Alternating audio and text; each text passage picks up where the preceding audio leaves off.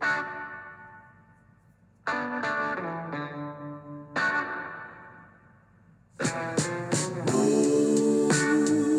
morning and welcome to the Markets Today pre market podcast. My name is Henry Jennings. It is Monday, the 30th of January. And as usual, with all the information contained in this podcast, it is general advice only. So please do your own research, contact your own financial advisor regarding any of the thoughts, ideas, or insights in this podcast. All right, well, let's kick things off as always with the scores on the doors. We had the US market better again, up only 29 points though, up 0.08 of a percent to 33,978. We had a high on the Dow of 215 points up and a low of 119 points down. Nasdaq up 0.95%, 109 points, 11,622. The S&P 500 up 10 points in the middle for diddle, as is it always, or nearly always, up quarter of percent, 10 points, 4,071. The VIX index, as you would expect, with all this positivity in the market, down 1.5%, 18.5 points. The SPY futures showing a 12 point gain or 0.16% gain. So we are going to see a quiet start to the week. It is going to be a big week. End of month, though, don't forget. So we might have a little bit of window dressing in places. It has been a pretty good month, a pretty good month for all markets, really. China reopening very much dominating the space at the moment, and US earnings, of course, also helping out but not being quite as bad as some thought. Uh, last uh, week, the index was up around 43 points on the ASX 200, so grinding higher. Uh, nothing spectacular but it is grinding higher, which is good. European markets slightly higher as well. Stoxx 600 up a quarter of a percent, FTSE unchanged, Germany up 0.1, France unchanged, Spain, well, who cares about Spain? Uh, the US 10 years at 3.507%, 2 years 4.20, the Aussie 10 at 3.56, nearly bang in line with that US 10 year, and the US dollar index up slightly 0.8 one of a percent. And we did see the Aussie dollar coming under a little bit of pressure, uh, down to 71.03, down to, I say, a 71.03, still pretty strong. So, not a bad day for the US markets. We had Apple up 1.4%, Meta up 3%, Google up 1.9%, Microsoft pretty much flat, Amazon up 3, Tesla up 11%. Uh, they were up wait for it, 33% in the last week. 33% in a week. Just shows you what happens if Elon Musk stops tweeting. And of course, that does help the fact that they did have uh, their $2 million vehicle production target out as well as results which were better than expected. So that really helping them. The other one that was uh, in the electric vehicle space, which was doing pretty well, was Lucid. Uh, they were not uh, Tesla, not the only electric vehicle stock which surged Te- uh, Lucid were up more than 40% at one stage in wild trade, which puts their market cap above $20 billion. So, big night for them. Uh, Netflix down 1.1%. JP Morgan and the rest of the banks in the US pretty much uh, not doing an awful lot, really. Wells Fargo, the best of the bunch, up 0.7%. Citigroup, the worst of the bunch, down 0.6%. Block, the artist formerly known as Square, was up 3.3 percent as well. As far as uh, US news goes, last on Friday rather, we do get uh, a lot of Federal Reserve news this week. We got the FOMC meeting, we got Bank of England, and the ECB as well. So plenty, plenty going on in the central bank world this week. So that'll be interesting. Looking at commodities, though, we had Brent crude down 1.3 percent Uh, a dollar fourteen. WTI down 1.1%, 86 cents. So it looks like the oil price rally has just faltered for the time being. The gold price managed to hang in relatively well, down a dollar ninety or 0.1 of a percent. Platinum down half a percent. In other metals, copper down 1.1, nickel down 1.5, aluminium down 0.3, zinc down 1.6, lead down 0.5, tin down 3.2%. Iron ore, of course, we do have uh, Asian markets closed at the moment for Lunar New Year, but that will be ending this week. BHP in ADR terms was down 1.9%, Rio down 1%.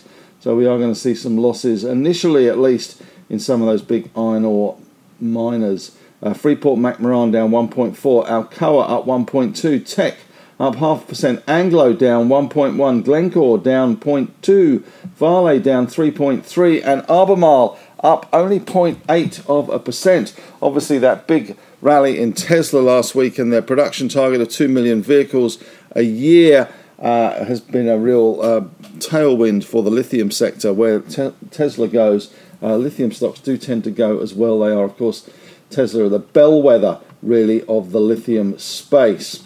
Uh, we did also see um, in other news, Adani issued a 413 page reply to the Hindenburg short sale and short report that they came out with the research there. So, uh, 413 pages. They said the report is calculated fraud. Although um, some commentators, Bill Ackman amongst them, says the banks face too much liability exposure on the Adani deal.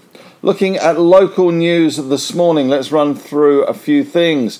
Dreadnought Capital, uh, Dreadnought Resources rather, DR E raising fresh capital. Uh, looks like they're raising 20 million bucks at 10 cents. Shaw and Canaccord Genuity on board for that one in the newspapers this morning. IAG said it has received more than 5,000 claims across its uh, storm front in New Zealand around Auckland, so it may have to adjust some of its numbers there. Goldman Sachs said investors should expect further upside in the China growth recovery trade.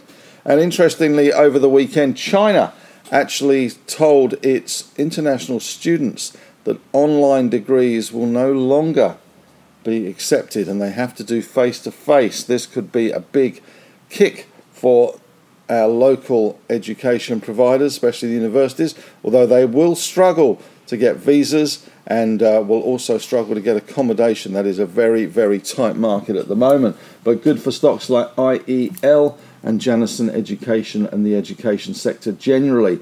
In the papers as well today, Blackmores could be back in fashion. It was looked at by Japanese private equity recently, but they were concerned about China. With China reopening, it could be that private equity is interested again in Blackmores. Not highly traded, but one to keep an eye on.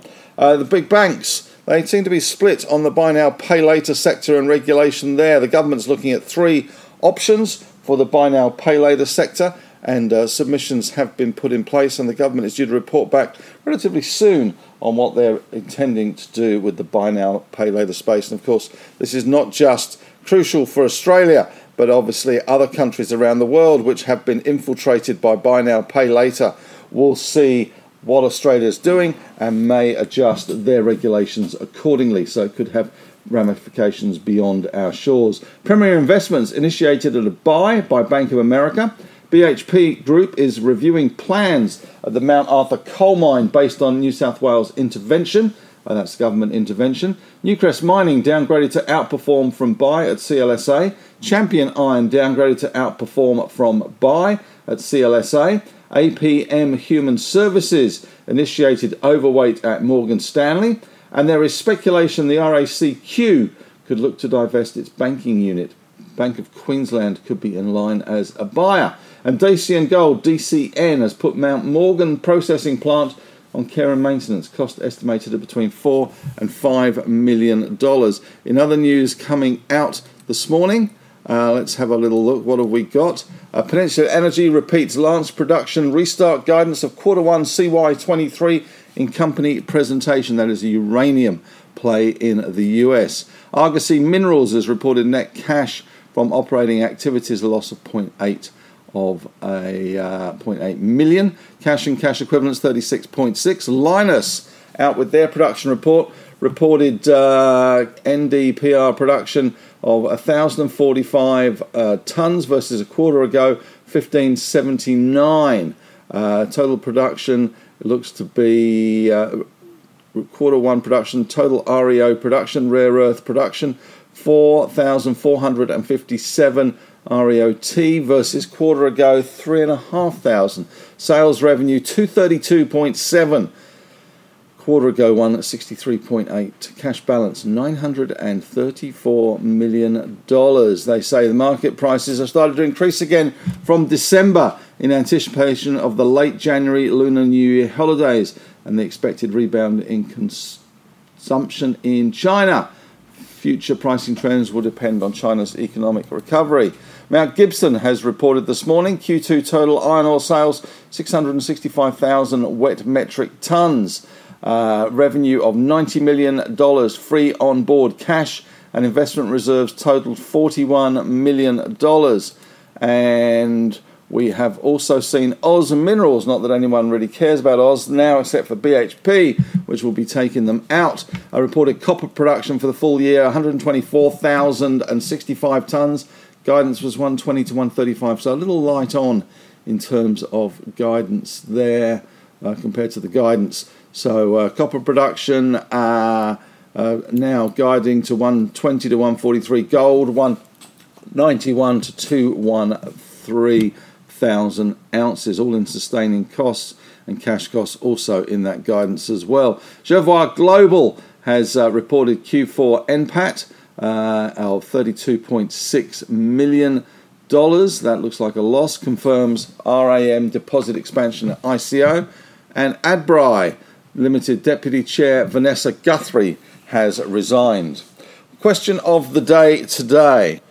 Given the extraordinary share price rise in Tesla, 33% in one week, if you were looking to buy uh, Tesla, would you be looking now after the big rally, or would you be happy to be a little bit patient? Certainly looks like things have turned around big time at Tesla, and CNBC commentators, of course, talking about uh, the rally in Tesla and what it means, but certainly it has been extraordinary. So, would you be a buyer at these prices now, or would you be happy to wait and see what happens? Well, that's it from me today. Thanks very much for listening. Have a great day, and as always, may the trading gods be with you.